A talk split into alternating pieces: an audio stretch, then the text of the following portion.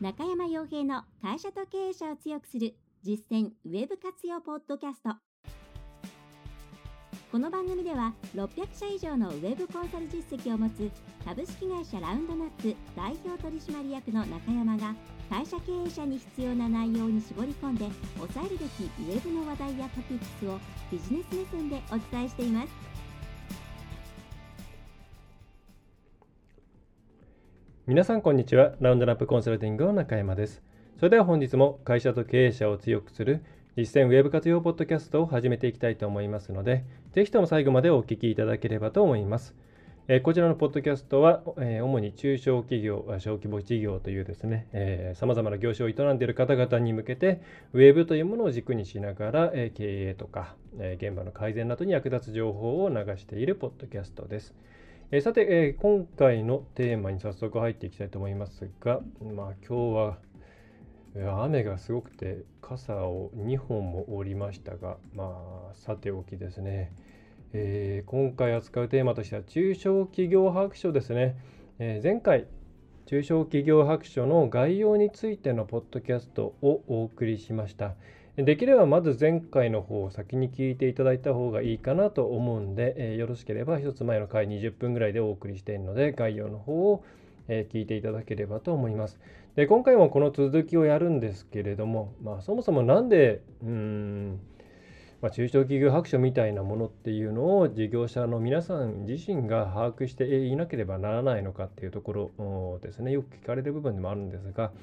これはですねまあ細かい内容とか数字っていうものをちゃんと把握していないと経営ができないとかえ営業とか反則の面でも、え、ね、お客さんのとこ環境を知っていないといけないですよとかそういうことではないですね。え、そこまで知っている必要はないと思います。まあ知っていたところでなかなか応用は難しいですね。なぜかというとこれはあくまで統計であっ、えー、個別の具体的な部分の情報っていうのはあまり多くはない。まあ、あの事例とかはありますけれどもそれもやはり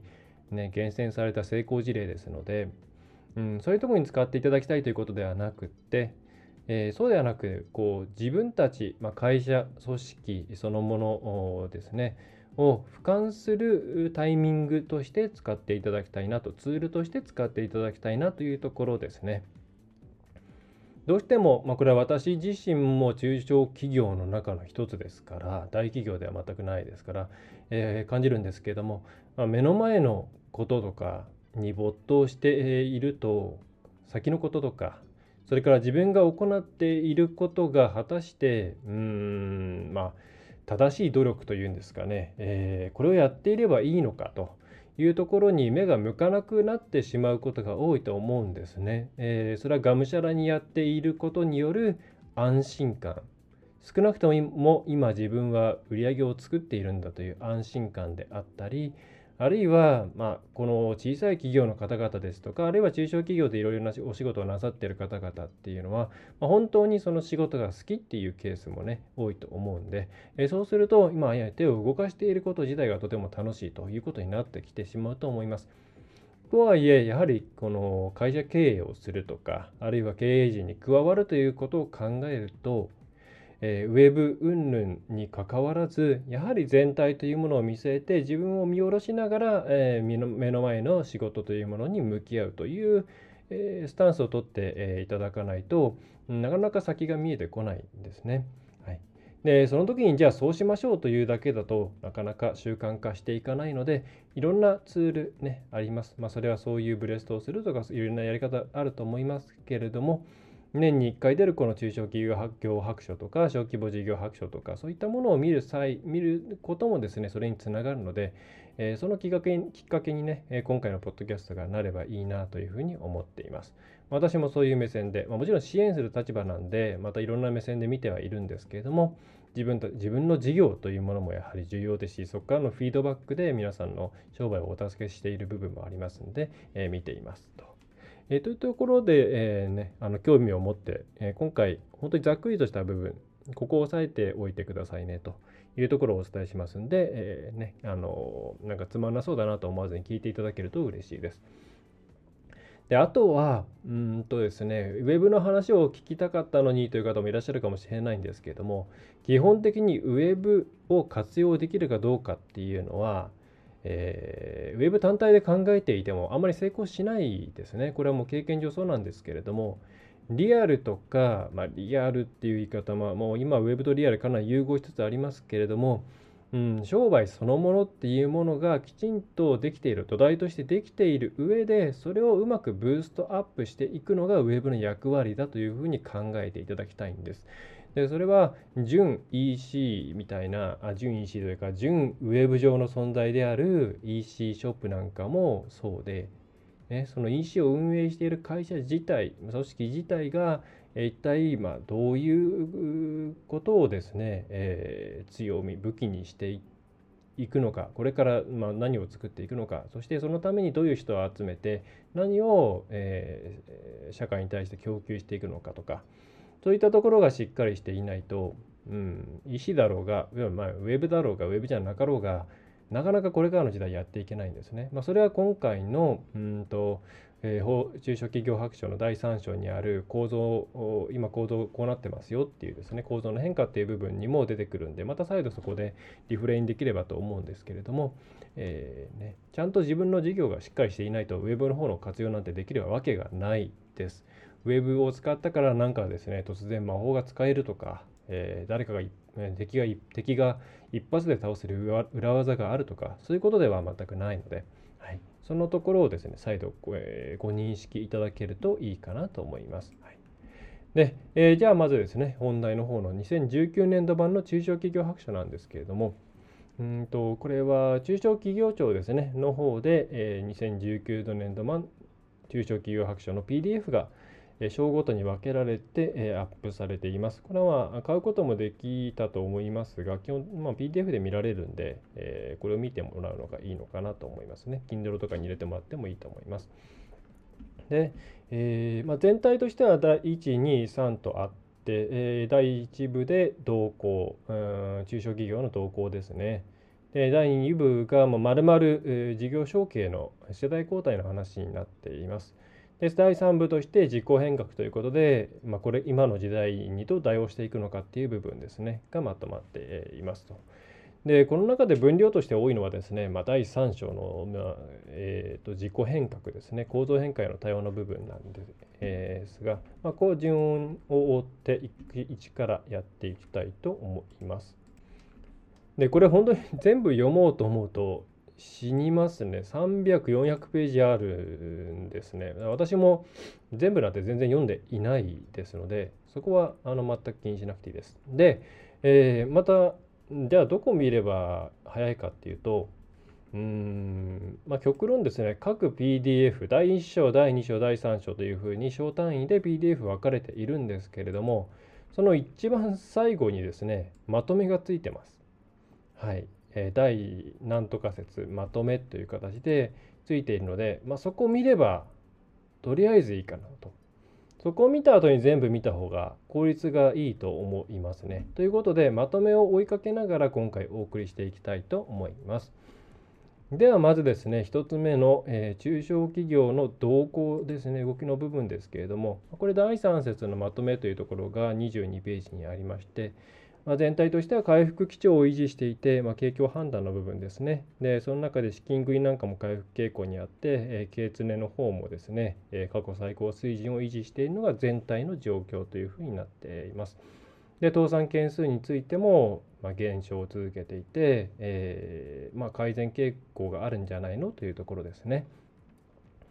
また、えー、一方ですね、設備投資に関わる部分というのがどうも述べ悩んでいるようで、まあ、主に設備投資ということで製造業とか、えー、物流とかその辺になってくると思うんですけれども、うん、設備の、まあ、不足というかですね使っている設備がだんだん古くなっているんだけども更新がなかなかできていないような状況が見えているということですね。えーまあ、この辺り大企業はもう結構新しいものをどんどん導入していて、えー、中小企業がなかなか新しい投資ができていないというところがあるようです。まあ、これに対しては えーまあ、どうこうということはないですね。まあ、みこれの設備というのがあんまり関係ないよっていう方々にとっては、まあ、そうなんだろうなというふうに思ってもらえればと思いますが、えー、全体として良くな全体として良くなっているはずだということですね。うんなのでなんか自分たちのところはどうもそんな良くなっている感じしないよっていう場合には、うん、同業他社どうなのかなというところを強めにですねリサーチリサーチをしてもらうことをお勧めします。で周り全体良くなっていないと、業界として、えー、地域として良くなっていないっていう場合には当然そういう状況もあり得るわけですね。えー、その例えば人口がどんどん減少しているわけですからお客さん全体で、えー、全体として減っていってで少ない業者さんの中でお客さんの取り合いになっていて顧客獲得単価が下がって、どんどん上がっていってでそれによってうん全体としての収益があまあ利益ですねが圧迫されているという状況なんかも十分考えられますので、えー、そうであれば、まあ、この今いるところから、まあ、独り勝ちしていく方向で頑張っていくのかあるいは違う何かフロンティアを探していくのかというところを考えなきゃいけないわけで。まあでもそうじゃなくて他のところはなんか随分ちょみんな景気がいいのになんかうちだけ悪いぞっていう場合は何か大きなですね、えー、お客さんの考え方の変化とかそれから売り方が、まあ、自分たちが気づかない間に周りが2歩3歩前に行ってしまっていてさらにその2歩3歩が歩いていってるところを他のところも真似してしまっていて自分たちだけが取り残されているとかそういう状況も十分考えられるので、えー、ちょっとですね、えー、なんかどうもうちおかしいんだよねと。まあ、そもそもあとうちおかしいのかどうか分かんないとかそういう次元もありますから、うん、数字なんかをちゃんと見るようにしながら、えー、この辺りを周りと比較していくことをお勧めします。まあ、そういったところですよね。うん、で続いて、まあ、ポンポンいきますけれども時間もあれなんで。え第2章としては中小企業の構造分析というところですが、まあ、これについてはですね開廃業の話とか従業員数の変化とかについてまとまっていますね。でこれもまとめが第3節にありますのでこれを見てもらえればと思うんですが、えー、開廃業の方は、まあえーと、企業数としてはまあもちろん、うん、企業数としては減っているということですね。でうんここで何気にするかっていうと,、えーとですねまあ、内容としては開廃業が企業数の変化に与える影響については小規模企業の廃業数が開業数を倍近く上回ったため減っていると、まあ、廃業する数の方が開業する数より多いということですね。はい、またその関係で従業員が、え、ま、減っていると、まあ、それはそうですよね、え、廃業すればその従業員は解放されてしまうわけなんで、はい、で、えー、付加価値についてはちょっと付加価値を計算、まあ、ある計算式で計算しているんですけれども、えー、当然ですけれどもね存続している企業企業が付加価値を伸ばすことで全全体の付加価値額を上げていると。まあそれは付加価値額を上げられているところが存続できているわけなんでまあそれはそうだろうという話ではありますけれども、うんまあ、ここで、えー、押さえていただきたいのは結構ですね、えー、付加価値を持っているにもかかわらず、えー、後継者がいないので廃業している会社さんが多いっていうところですね。で、えー、自分たちにシナジーのある自分たちの事業に、まあ、役に立つというかですね、え、場合にはうん、そういった、うん、漏れてしまう経営資源をうまく拾っていくっていう選択肢は、うん、今、まあ、求められていますし、えー、その従業員ごと技術ごと取り込んでしまうというやり方はですね、えー、十分検討に値するものだと思います。えー、そのあたりについてはもちろん商工会とか国の方でも力を入れていますしまた民間でもそういうサポートをしてくれるサービスはあります。えー、自分たちのところで人材を育成したり新しいサービスを伸ばしていきたいだけれどもそもそもこれ先長いよなっていう時には、まあ、今、まあ、これチャンスっていう言い方はねあんまり良くないかもしれませんけれども他の企業さんとかを取り込んでいってっていうこともですね一つ選択肢として入れられる状況になっているのかな、まあ、これは数年続いていくでしょうね。まあ、最終的に美味しいと言ったらあれですけども良いね、えー、統合先っていうのはどんどんなくなっていくわけなんで、えー、事業をこの先膨らましていきたいよっていう場合にはですね、えー、そういう選択肢もあるんだよというのがこの第2つ目のところでは抑えるべきポイントかなというふうに思います。ま実際こう生まれる埋もれる技術ってもったいないものが多いので拾えるあるいは自分たちのところでもっと育てられるということがあれば積極的に拾っていくことは投資対効果が非常に高いケースが多いというふうに思います。えー、なので、えー、ねえー、まあ余裕のあるあるいは、え、新しい幹を伸ばしたいという場合には十分選択肢として何のあなるんじゃないかなというふうに思いますね。はいでその次は、え、財務データから見た中小企業の実態というところですが、まあ、これはあんまり気にする必要はないからと思いますので飛ばします。はいえー、あとはもうこれは結構皆さん興味がえー、というか差し迫ったものがあると思うんですが人手不足というところですねそして、えー、人手不足の中で、えー、労働生産性の話が出てきます。まあ、これは人手不足というものはもうそもそも供給される労働力というものが少子高齢化によって、え、どんどんどんどん減っていくというのは確実な状況ですね。ま、海外から人を、まあ、一部の、ね、労働者を呼んでくるということも今進んではいますけれども、まあ、それが急に浸透するというふうには考えづらいので、まあ、そうするとこれからお客さんとしてもまた働いてくれる人としてもどんどんどんどん減っていくという前提で動いていかなければならないということですね。はい、で最近うんそのね結局人が集まらないのはお金の問題ではないのかっていう話がちょいちょい出てくるんですけれども、まあ、多分そんなことはなくてですねうんまあ、一部の企業さんが結構な価格で、まあ、バイト集めたらいっぱい集まったからそれ見たことかみたいな話が出てくるんですけれども、えー、多分それは一過性のことかつボリュームが少ないからであって、えー、大した問題ではあのそれが何かの会になっているとは私は思わないです。というよりもうん会社として今までこうがむしゃらにですねいろんなことをやってきて、まあ、売り上げを作ってきてえその成長とか団結とか、まあ、人間関係とかそういったもので組織が結びついていたっていう状況からうん今の時代もう情報人その従業員の人まあ買い手もそうですけども主に今回人手不足っていう話なんで働く人が手,、えー、手に入れられる情報の範囲というのがこの5年10年で爆発的に広がっているわけですよね。で昔であれば自分の身の回りの情報とか人づての情報とか紙の情報とか媒体によって判断するしかなかったので、まあ、その中でまあ価値観を作っていってっていう話になってきたと思うんですけれども、まあ、今、まあ、横も悪くもその情報の正しさとかそういうのも含めていろいろ問題はあるんですけれども、まあ、日本全国各地の情報それ、まあ、海外も含めて、えー、いろんなところのですね情報がどんどんどんどん流れ込んでくるのでまたそのその人にとって都合のいい情報がですね入ってくるわけなんでその中で一つの組織として従業員をつなぎ止めておくっていうことが必要になってきちゃったんですよね。つまりこう、まあ、重力みたいなものがどんどん解放されていってしまっているので求心力がどうしても組織は、えー、どんどんどんどん必要になってきているわけなんです。そうするとそこを、まあ、お金とか福利厚生とかそういったもので結びつけるというのはもちろん一つの手段ではあると思うんですけれども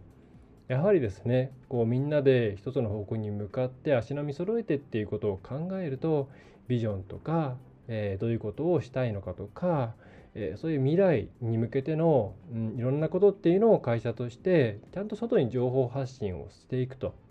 でもちろんそれを定期的に中に対してもえ伝えていくしそれに沿った企業活動をしていくことが必要になってくるというふうな、まあ、時代だというふうに考えていただく方がいいと思います。でそういったものがないと、うんまあ、そのブランドがないみたいなもので結局安い早いうまいみたいなものに消費者が流れていってしまうのと同じように、まあ、高くて労働条件が良くてなんか人に自慢できるみたいなところに、えー、だだらに流れていってしまうわけですよね。はい、でもそういう動機で集まった人がじゃあそのままの状態何のエデュケーションも受けていない状態で企業として、えー、ね、足並み揃えていけるかっていうとやっぱり難しいと思うんでその先に教育のプロセスがあればいいんですけれどもうんあんまりそういうふうに人を集めても結局いいお客さんが集まらないのと同じようにいい従業員の方集まらないんじゃないかと思います。ぜひこのタイミングにですね、えー、皆さんの会社の求人力を上げていくと、求心力ですね、えー、まあ、重力というか、えー、ということをやっていかなければならないというのが、え裏の趣旨として私が感じる部分ですね。はいうんまあ、大企業なんかまだもう人余りっていう状況ではありますけども中小企業の方々いろんなところに出店してもなかなか人取れない人取れないですよねというふうに言われます。でその中でオーダーが結構うちにも増えているのは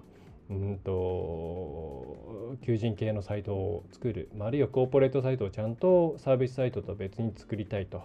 えー、そういったケースも増えてきていてやっぱりそれも、うん、ちゃんとえ経営者の方とか従業の方々の協力のもとにしっかり作っていけばそれを見て応募してくれる方っているんですよね。はい、通年採用をしていく。それからこれからまあ終身雇用ってどうなのっていうような話題も出てきていますけれども、えそれにしてもその中東でですねいろんな人に来てもらうためにはそして定着してもらうためにはミスマッチを防ぐためにはその後のトラブルを防ぐためにはやはりもう私たちはこういうものですよっていうのをきちんと考え抜いて出していくそしてそれをブラッシュアップしていくことがものすごく重要な時代に入っているというふうに考えていただくのがいいんじゃないかなと思いますそしてそれをきちんと今一番楽なのはウェブ上で発信していくと。えーえー、ということをですね、え、行っていただくといいんじゃないかな。そういう企業って結構買い手の方からも支持されますからね。はい。そういう企業さんから買いたいっていうお客さんの方が今、えー、絶対多いですから、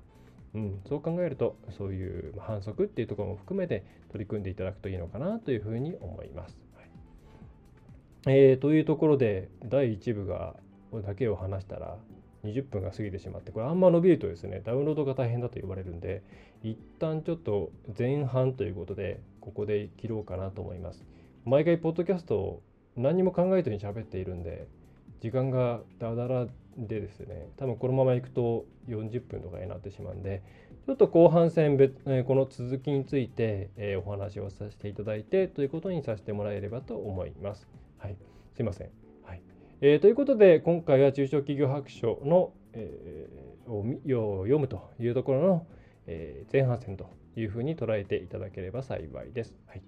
えー、お知らせとしては、えーとニュースレター発行しました。また、B え英語版が、えーと、英語版から英語版に変えたんですけれども、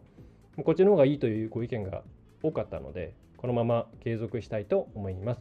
え、こちら申し込んでいただければ、え、ホームページの方に申し込みフォームがありますので、え、無償でお送りしております。